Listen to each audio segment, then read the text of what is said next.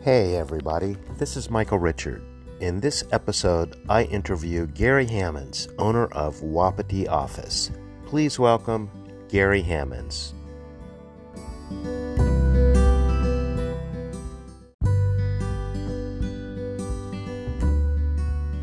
Hi, I'm Michael Richard, and you're listening to the Ellensburg Post podcast, where I interview folks from Ellensburg and the surrounding area. If you want to stay up to date on events, businesses, and history of this area, subscribe to this podcast and share with your friends. Thanks for listening.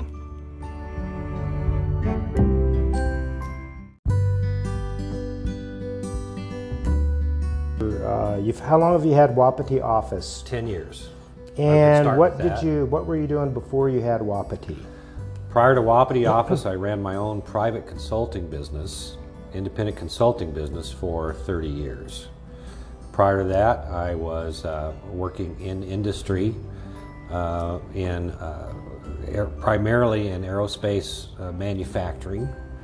Uh, went to University of Washington, got two degrees, one in electrical engineering, one in industrial engineering. And launched off in my career. Spent about 10 years in the corporate world, and then launched off in my own business, which was called Continuous Improvement Concepts. Launched that in 1988. And, that when- was my consulting practice. Okay. And what what brought you to the Cle Elum area? Okay, Cle Elum's much later, so 30 years as an independent consultant. Um, then, uh, to cut out all the middle stuff, 2008 happened. And prior to that, we bought a second home, our cabin on the river in Cle Elum. And when the financial crisis hit in 2008, we had sold our house in Redmond. We were living in a rental temporarily in uh, Washington, and uh, decided that we would move to Cle Elum. My wife was a professional contracts manager for Honeywell uh, at the time, and she continued. She continued on staying there for the next uh, three, four years, almost five years, I think. And she commuted back and forth Okay. for the first couple of years, and then worked from home the last three years. And where where did you get the the um, the the Wap? Where did the name Wapiti come from? Okay, uh, Wapiti is not my first business. Besides my consulting business, I also owned a screen printing business called SOS Screen Printing. And I owned an antique and collectible business called the Treasure Trove. Was that here in Cle Elum? That was on that was in Seattle. Okay. Yeah. Where was that located? It was out, out of my house. Okay. Yeah. All right. I mean, I had a shop in Snohomish for the antiques and collectibles, but we ran we ran a screen printing business doing T-shirts and those sorts of things out of our house. Okay. And and you said you've been in Cle Elum. You moved to Cle Elum. What? in uh, uh, 2000, 2008, mid 2008, Okay. before the financial meltdown happened, just before. All right. Okay. And then how long was it before you started the um, the Wapiti? Well, I bought a small business that was for sale in town, which was then Mailboxes Unlimited. And I bought that and took possession of Mailboxes Unlimited in 2009, in June of 2009. I, uh, I bought the business uh, because the owner was going out of business. So um, I saw it as an opportunity and basically bought it for uh, pennies on the dollar, Okay, great. right? It also had uh, had a couple of part-time employees, a bunch of old equipment, and a fairly small uh, community. Um, what's the word I'm looking for? Be a, a, a, a community business base. Following. Okay. Yeah, following would be a good. Yeah. Uh, for three years, it didn't make a penny. And that was after 2008. But you're alive, Gary. You're still here. I am. You made it through. And But after three years, we turned our first profit Okay. and been profitable ever since. So you know how to run it. You know how to to go in and look at a business, do your due diligence, and turn it around. Well, for the 30 years prior to the business here, I was an independent consultant doing exactly that, uh, primarily for small businesses uh, in the manufacturing and distribution field. Did a lot of turnarounds, had a couple of failures where business businesses couldn't be saved. Oh, All right, which happens. okay. People, what people, most people don't know about kinds of businesses like that is they're typically started by somebody who is a great technician, Okay. a, a machinist, or even a chef. This is in manufacturing. Yeah, but it could be a chef mm. too. It could be an all kind. Or you're really good at managing flowers or doing mm, photography. Mm, mm, okay. And people tend to try to turn that into a business, but don't have any clue on how to actually operate. A functioning, profitable business. Okay. They oftentimes provide a service or a product that has pretty broad appeal, and the business will grow very quickly to the place of one, two, or five, or ten million dollars in annual sales. Mm-hmm. For those that get there and never improve their business acumen, they get in trouble. Where do they get in trouble, Gary? Where Where's the first? Would it be like in the on the accounting side? I've I've been in trouble myself, and and I can identify. It was definitely from the accounting side of things. Well, I- what, what I found is that um, it's always the owner's fault, In whose opinion? mine. Oh, okay. Okay. Well, yeah. It always yeah. It's always the owner's fault. Okay. If, if the accounting. Group is not working Yes, properly, it- it's your okay. fault. If Okay. you're not profitable, Okay. it's your fault. Okay. If you're wildly profitable and highly successful, it's your fault as well. Okay. It always is. It boils, boils down to leadership. Right. at the top. What happens to most small businesses is that the owners don't hire the right people to help them through the growth and want to maintain control over all aspects. Okay. And they can't do it. They might have been the best machinist on mm-hmm. earth mm-hmm. Okay. and can manage a business to a point. After that, you've got to diversify in your skill sets and get professionals who can manage the business and advise you properly. Most small business owners in that position don't. And how how how long into the business does that typically occur? Does it vary wildly with all all disciplines, or is there like a point where okay, I I have two employees, I need to hire the third, and that's where they need to start letting things go. Um, anybody who starts a new business ought to have a strategic plan uh, and understand that their growth is going to require skills that they probably don't have. So it starts from the beginning, but what happens is that the owners get focused. If I can use a machinist as, a, as an example, they're the primary person making all the parts. They take the orders, they make the parts, and they send them off to somebody in the shipping department who may know nothing about shipping, or they may do it themselves, and they're still trying, so they work 14, 16, 18 hours a day, hmm, Okay. right? Mm-hmm. And they never allow any room for the business to grow and just simply don't hire because they think they can do it all. Wow.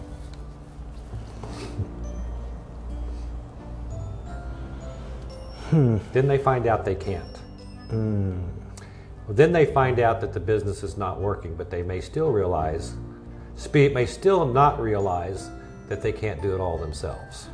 And how would you do that on the front end? How would you how would you put together a, a, strategic business plan that could look at all of that and kind of map out where things are going to head with the company? What how, would you send them to the SBA? Would you hire a consultant? Um, the business plan sounds like it's it's a pretty important component, and I would think that most machinists have never done a business plan before. They never have. They never have. So what they have to do is, and you touched on it, they have to get some training and education. It could be through the Small Business Administration, or it could be through independent training services, Fred Pryor seminars, or colleges and universities, or any of those kinds of things. And they typically should hire a consultant, just like you hire a financial advisor. They should hire a business advisor. So let's say I'm working on creating a podcast business model. Yeah. I have no business plan. Um, I've I've don't know what I'm doing, Yeah. and it's just an idea that I could have some fun with. It, it might help the business community, but I I'm just doing it on a whim. Okay. And what you're telling me is it's a hobby, not a business. It's a hobby. That happens. That's probably most common in small businesses. They have a hobby, it turns into the business. Hmm. They begin at some point in time, if they're successful at actually growing the business, to hate it Okay, I got because you. they lose the mm-hmm. passion Yep, for the yep, business. yep. Okay. Hmm, so watch out for that. Because then, when the when the mm. financial aspect mm-hmm. kicks in, it's much more difficult. Okay, that's good. That's really good information. Yeah. So, so you know what you're doing when it comes to running a business. Uh, I would say so. I have my limitations like anybody else. I, I know a lot more about certain kinds of businesses than others. Uh, but given given a period of time, any any business can be analyzed under the same set of guidelines. Okay, that's great. You're, you're uh, you would be uh, helpful for, you know, someone starting a new business. Now, can we touch just a little bit about the? I don't know if you want to talk about Vision Cle Elum and where that was. or- Whatever you'd like. Because I heard rumor that you were involved in Vision Cle Elum, I was. um, actually found money to put into the airport in the area, and um, nothing happened. Uh, No, that that was done prior to Vision Cle Elum. There was uh, a grant provided for the Cle Elum Airport, where they went out and redid the runways. That was actually done prior to Vision Cle Elum. How did you know about that grant, Gary? Uh, it was part of my well, like I said, every business has certain characteristics. Uh, if you don't understand, for example, uh, a municipal kind of business operation, you have to do a lot of research. So research was the key. I found out about it, one, by people who had been involved in it in the first place, because having a local airport was held up as a good vehicle for lots of rural communities in terms of providing a, an economic development uh, tool. Hmm, okay. All right. Well, what would be your next if you could if you could wave your magic wand, what would you and you sold your your Wapiti um, business, what would you do to to uh, how would you spend your time other than fishing? Hunting.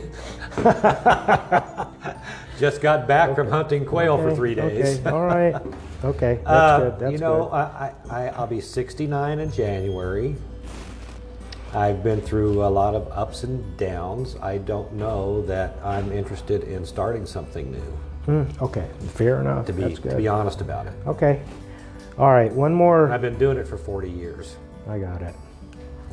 One more question. Who? Actually, I'm gonna. Uh, I've got three more questions. One is who, after you, would be an ideal candidate for me to interview? Someone in the business community that you would suggest that I talk to.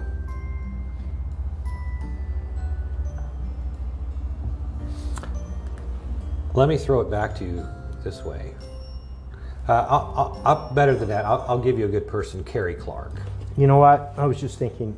once I ask you that question, it's like you know, I think Carrie would be would be the candidate that you're going to suggest. So. And, and, and I say that because he he started with a piece of property and had to go through the development process to develop the props uh, the property, mm.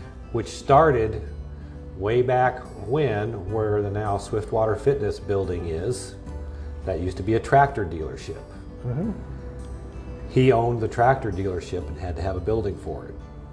Carrie owned the Yes. tractor company that moved to um, Yakima. Yes. I didn't know that. Yes. Kubota. Yes, Okay. Wow, I didn't know that. he did. Have you talked to him lately? Is he doing okay? Or I have talked to him up? lately. He's he's he's he's a little banged up right Okay, now. okay. If you've heard about his Yep, accident, I did. but I haven't talked to him about I haven't talked to him about ten days. Hmm, okay. I need to. He can accept calls now if I call him. Absolutely. He- Yeah, be happy okay. to hear from you. I'm Okay. sure. So he's a guy. I also ta- might talk to Bob and Rob at um, Oh, Swiftwater Fitness. that's great. Okay. But y- y- you might um, talk to um, Lynn Romans Oh. of Woodridge Construction. Okay, that's a great idea. I didn't think about that. hmm or Jeff Schaefer at Merle, Okay. or uh, Jeff Schaefer. Okay, uh, pardon yeah, me, Jeff yeah, Schaefer yeah, at Merle, know or Jeff. um, uh,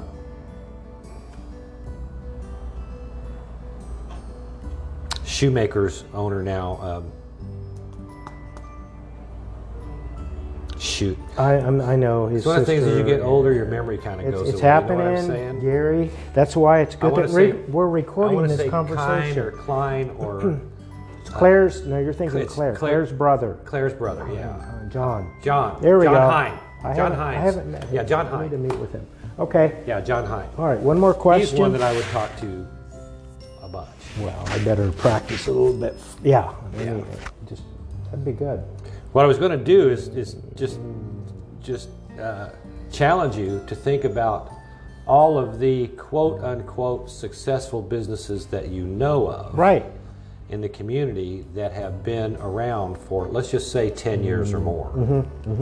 Because businesses come and go on a short lifespan. They're like moths to a Right. flame. Right. Right. Okay. Legacy businesses. Yeah. So Okay. I talked to Ben. Yeah, Ben Goldie, all Ben of those Goldie. guys. Yep, yep. I mean, the, the purpose of the co- podcast is really set up to help other businesses. Like, I, you know, I'm starting a restaurant. I want to listen to this podcast on Ben Goldie, hear his backstory, how he got, how he got started, Mm-hmm. and it's just a tool, another tool to help the the local business community. So, Yeah. all right, one more quick question. Yeah. If you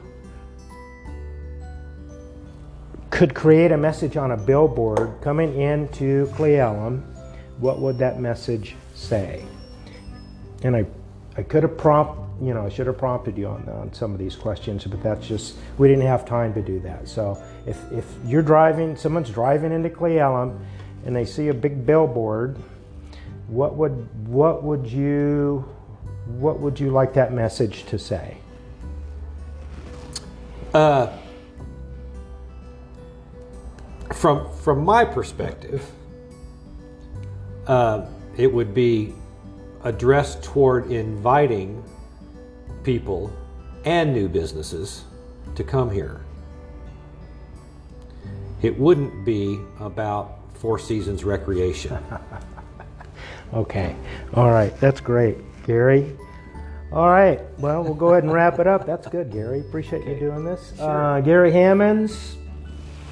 And um, it's a wrap. Thank you, Gary. sure, my pleasure.